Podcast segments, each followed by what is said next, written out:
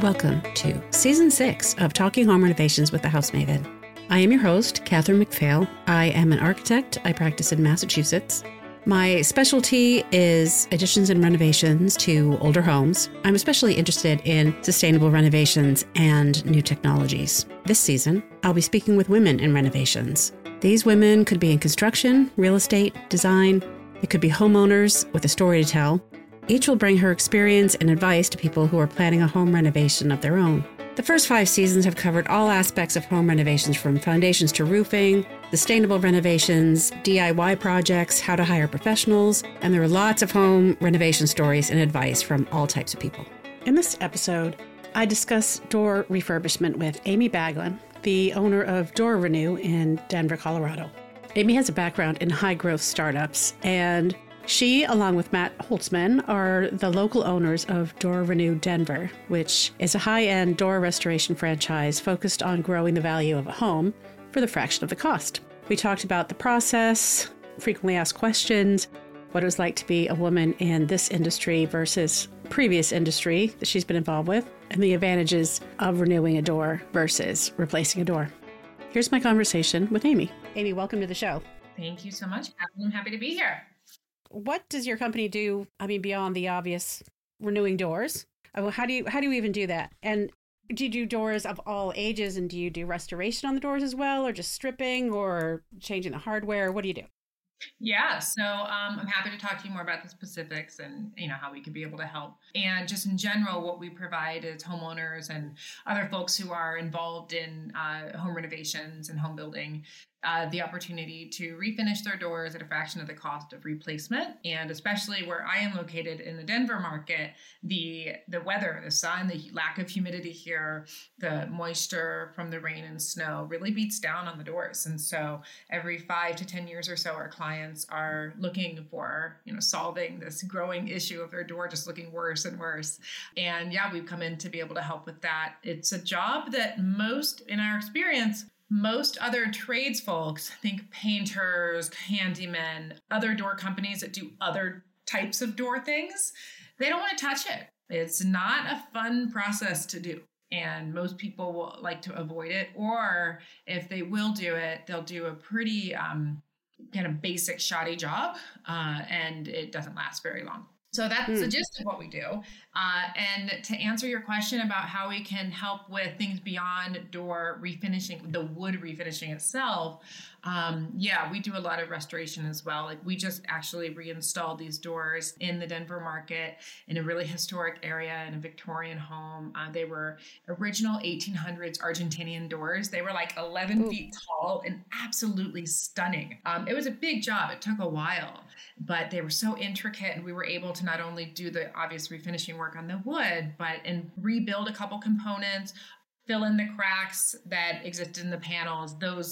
That's going to happen, right, with the humidity, ebb and flow. But that's an example of a door. I wish I could send you a picture. Maybe I can. There's a lot of restoration work on top of the refinishing itself. Interesting. Yeah. Because almost everybody that I work with, when they redo their house, they feel like they want to freshen up their door. And beyond painting, there aren't a lot of options in that. And when you say it's a fraction of the cost, what size fraction are we talking about? Yeah. Well, it depends. I mean, if you have like a basic door from Lowe's, you know, that was probably like $1,500 plus or minus, you're not going to want to go with us because you could probably just get a new door. But the clients that we serve are the ones that have beautiful entryways. Likely the door is surrounded by transom windows and side lights, and the whole thing matches, right? It doesn't have to be, right? It can be a beautiful door that's just in a painted frame too. That works as well. And those doors are expensive. I mean, some of those with the side lights and transoms can run $10,000, $15,000, $20,000. So we, on a quality door, we will come in anywhere from 20%, 30%, 40% the cost of replacement. A lot of these old houses, especially the Victorians, do have these just amazingly beautiful, oversized doors that you really can't even buy. I mean, you'd have to get it completely custom made, and that's worth refinishing. Speaking of Victorian doors, we have another client active right now who's completely remodeling her Victorian in a neighborhood in Denver called Sloan's Lake. And she decided to, they're building the walls, like they gutted it, right? And so they needed simple frames built, which will be taken care of. But they also bought 7 or 8 doors off of eBay, original 1800s vintage that all match. Oh, wow. All matching, beautiful, stunning. And they were in rough shape, but she bought them for like $170 each, plus or minus. Wow. So what she's investing in is the restoration of those pieces and those panels, and it's going to look stunning. Yeah. And so do you build the frames as well, or? We can. Yeah, we can. I mean, it's not our specialty, but we do have folks on staff who have carpentry, backgrounds. So that's something that we can handle. How do you actually do it? Do you dip the doors or, I mean? Yeah. Are you asking like, what's the process? Like when we show up to a house, what does it look like?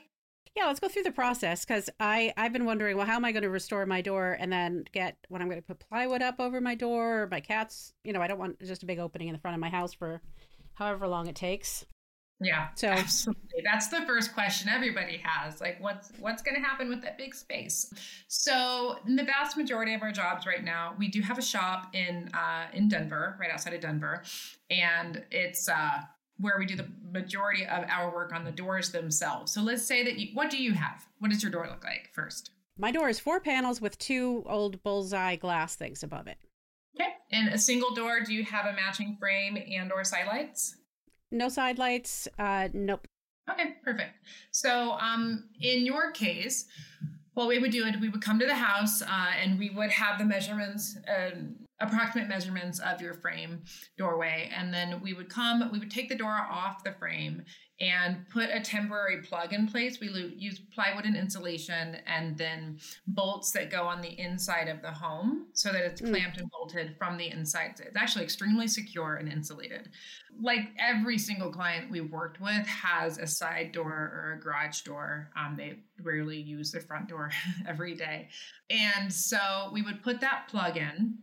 And then the door comes onto our van. We bring it to the shop. It spends about a week in the shop where it goes through the process. So it goes through stripping, sanding, and we are extremely meticulous in our stripping and sanding process. This is where a lot of the handymen and folks who will take jobs like this on typically skip. Or, they'll take a lot of leeway and shortcuts. So we completely strip and sand. And on an intricate door, that takes a lot of time. And there's intricate areas with you have to use small tools. So it can take a couple of days to get it properly sanded down. We're very careful. You can't add wood back, obviously. And then after that, we'll go into the staining process with whatever stain of your choice. Some of our clients will choose to completely change the color. Other clients will just want to match what they have. And then from there, we use about 6 coats of a marine grade lacquer. And that lacquer is from the boating industry. It's actually meant to withstand, the elements, the moisture, the sun. It has a lot of UV protection in it. And it's not super glossy or anything like that. And then the door comes back to the house. We reinstall. And then if there is any, like whether it's a matching frame or additional, entryway wood, we do that work on site. So we'll do the same process we talked about, but on site. And we try to match that with the days we pick up and drop off the door.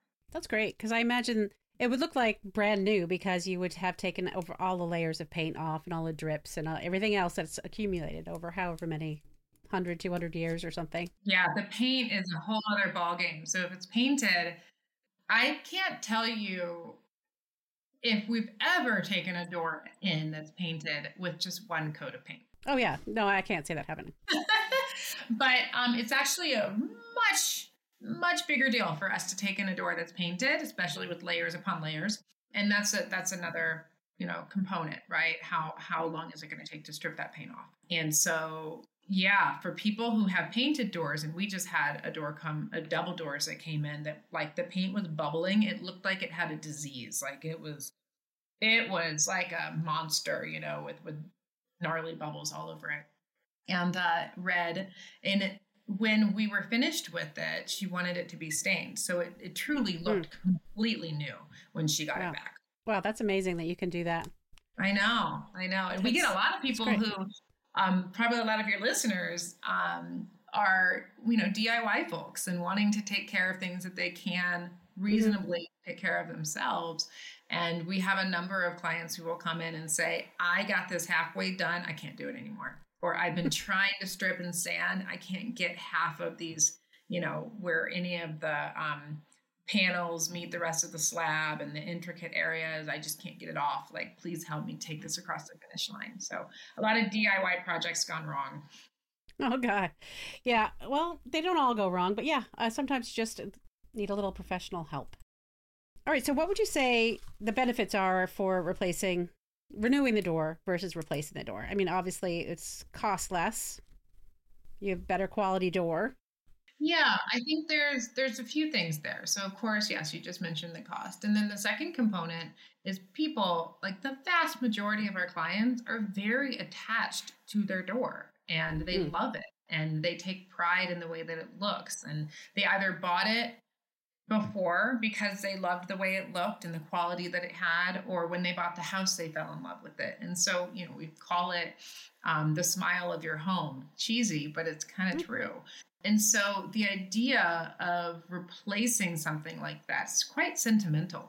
A client just recently, her husband died of COVID and they had built their house together. And that door was like a signifier. I mean, I have chills thinking about this, that like, you know, he carried her through that doorway and she did not want to get rid of it no matter what it was going to take. And so there's the sentimental value. It's very high for most of our clients. And then the third component is just the time and the hassle that it will take to go through replacing. It is not a short process. And even now with the supply chain issues that are still out there, even if they don't exist and you're getting like a regular timeline from whatever vendor you choose to go with, you're still looking at likely a multi-month process. And so that is another component to think about. And then the fourth thing is, you know, the sustainability element of it. One of the reasons we got into this business was because we're helping to save trees and to not be cutting down more trees and using that wood for doors that don't need to be replaced necessarily. Right. And that component means a lot to us personally as owners. Also, you keep the doors out of the waste stream that way, so it keeps it out of the landfills. You know, so that's another sustainability aspect of it.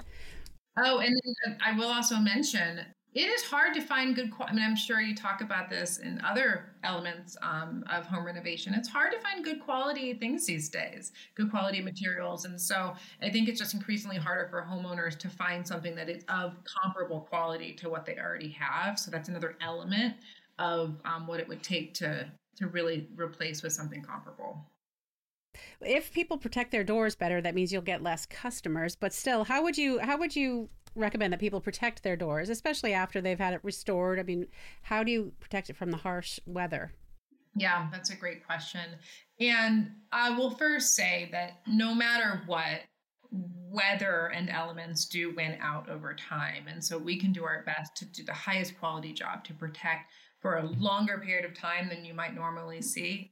And the moment will come where, you know, this is going to have to, if you want to keep things looking nice, you're going to have to do it again. And there's different ways that you can do that with what we provide. The number one thing in our market and many of the places across the country is standing snow, because, you know, rain doesn't stand around, hopefully. But snow does, and it drifts, right? And it can be a couple of feet up the door, depending on where you are. And so a lot of the doors that we bring in here in Colorado are substantially worse on the bottom from snow and from sun. You can't stop the sun from being where it is on your home, but you can do something about the snow. So that's number one. For small imperfections and scratches and things like that, we like to give our clients, it's very cheap. You can get on Amazon an almond stick. And almond sticks can be used for any sort of scratches or like things that need to kind of be buffed out or imperfections that you can just hide with this almond oil. So that's a really nice thing for small nicks and scratches. And then for just general care, depends on the finish. Like we have some clients that have specifically chosen, instead of having our typical lacquer that we use, that they choose an oil-based finish, and then they just have to commit to reapplying that oil on whatever cadence they are willing to commit to. Monthly would be amazing. Quarterly would be ideal to keep things in a good spot. So it really depends on what your final finish choice was and stain. And then other than that, you know, I think keeping up with when things start to take a turn for looking a little bit more weathered and cracked, then we do have services where we can come in and do like a kind of facelift package, for example, that is much less expensive. And it's like a tune-up, if you will. You come to the house and leave the door in place and just kind of make it look nicer. It depends. Like we might take it off the frame, put it on a sawhorse and do the work and put it right back on. So. Right. But I mean, it's like a same day service sort of thing. Yeah. Yeah, exactly. And some of our clients, some folks, that's all that they require. And so we are, you know, just as a sneak peek, that's something that we're looking to roll out as well. Because if you don't need the whole thing worked on, but we can get close with doing a more facelift version of our service, then, you know, we're happy to help in that way. That's all very interesting. So how'd you get into this? Was it a business thing? Were you in the building sphere before or? Yeah, I am the farthest from somebody who's been in the home improvement and home services and building space, as you could probably find. My background is in technology startups and specifically consumer-facing technology startups. So I've been in the business of getting businesses off the ground since I was in college. That was a long time ago. And I've started and scaled three tech companies, actually 3 companies, 2 of them high growth tech companies. And they were, you know, VC backed. We did the whole like hockey stick growth thing. It was a really fun time. And both of those companies have been sold and I, you know, I had a kid and we moved to the suburbs and I wondered, what is it that I want to focus on in this kind of next chapter of my life? I knew I didn't want to do a tech startup again, just because it was really demanding on my time and my lifestyle, and I'm in a different phase of life now. So I do actually still coach and consult entrepreneurs and CEOs that are in kind of an early stage of business and looking to improve leadership skills and grow their team out and scale. But this opportunity came because I was looking at what are other types of businesses that I can get involved in that are not in the sphere I already know, because it takes a lot of active involvement to be CEO of a company like that. And I wanted to look at something that was more recession-proof. You know, I've got my quotation marks on that one. And that would always be there, right? It's not a fad. It's not a fad to refinish your door. Everyone's going to have a need for that at some point if they fit our ideal customer and their home fits. So I really liked that. It felt very grounded. And then when I saw Door Renew and I saw how niche it was, I really liked that too. We do one thing and we do it really well. And we can do other stuff, you know, we can take on other jobs that are a similar process and service, but the vast majority of our jobs are doors only. And I liked how focused it was. And I also liked that when I told people about it, it was one of those products where people would go, "Oh my God, I need that. I didn't even know that people did that." Yeah, you know, and so that was a really good indicator that when people have the problem and they know it, but they don't know where to go, that's a good opportunity. So all those reasons combined. As I mentioned before, this season I'm talking about women in home renovations, basically. And do you have any thoughts on that? As being a woman who's now in this home space, had you noticed anything that's maybe different or things you would change or anything related to that or not? Yeah, it's a great question. I love that you're focusing on that with, you know, your show and your content right now, because it's a really important conversation to have over and over again, I think. You know, I've been a woman in tech for so long that I've been part of a version of this conversation in a different sector. And it is tough in many ways. In my experience, I've been in this game for so long that I have a lot of confidence around my abilities and my skill set, that I don't know if that confidence just comes through, but I don't find myself being treated differently in this space. And Part of it's probably because I am at the CEO level and at the owner level. And then my general manager, who happens to be a male, is running things in the day-to-day, which means he's interfacing with folks. And, you know, so perhaps there would be a difference, but I did a lot of our sales and customer communication in the beginning, never ran into that. And we have a number of clients who are, as I mentioned, general contractors and that are subbing out with us and never ran into any issues. What's interesting is that our team, we have a full-time team of 5 folks in the shop in addition to our general manager, and 2 of them are women. Yeah, I don't see that ratio changing much. And so it's essentially half, right? Our whole team is basically 50-50 when you add all of us up. And so I find a lot of pride in that. And we also have LGBTQ people on our team, and in my business partner identifies as LGBTQ. And so I think in general, there's a lot of need for just diversification in this space. And everybody I'm the oldest of our whole team, and I'm 40.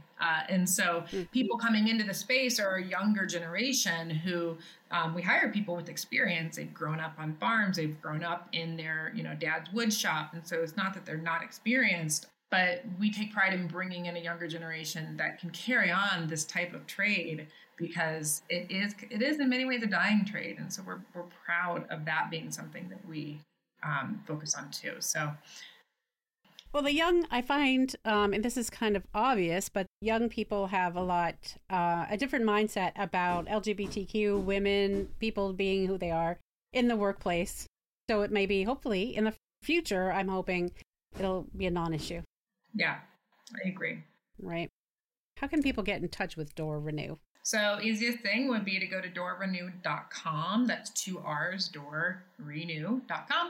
And you can click on locations and click on your state to see if there is a franchise in your area. They are growing rapidly. They acquired the kind of original franchise owners last year and have brought on countless new locations in the past 18 months. And so it's growing quickly, and every owner that comes on owns the entire metro area. So it's not like a Subway franchise where like you have this block, right? For example, in Colorado, we have not only Denver, but everywhere from the Kansas border to Grand Junction, which is on the western slope, everywhere from almost Colorado Springs to Wyoming. Do we serve all of it yet? No, but that is what we intend to do as we scale. So if anybody's in our area, they can reach us through Door Renew website, doorrenew.com/Denver. And like I said, go to the location page for any of the other locations. Thank you so much, Amy. Thank you, Catherine. I appreciate it. I'm happy to be here and love the work that you're doing. Thanks for listening to the podcast. I wouldn't be able to do this without you, the listener. I invite you to join me on Instagram at Talking Home Renovations, where we are building up a friendly community. Other ways to get in touch are in the show notes, including the weekly newsletter that includes photos from the episodes. It's kind of worth signing up for that. Talking Home Renovations with House Maven is proud to be a member of Gable Media, the most engaged AEC network on the planet. If you're into architecture, check out what the network has to offer at GableMedia.com. That is GableMedia.com. Until next time, take it easy.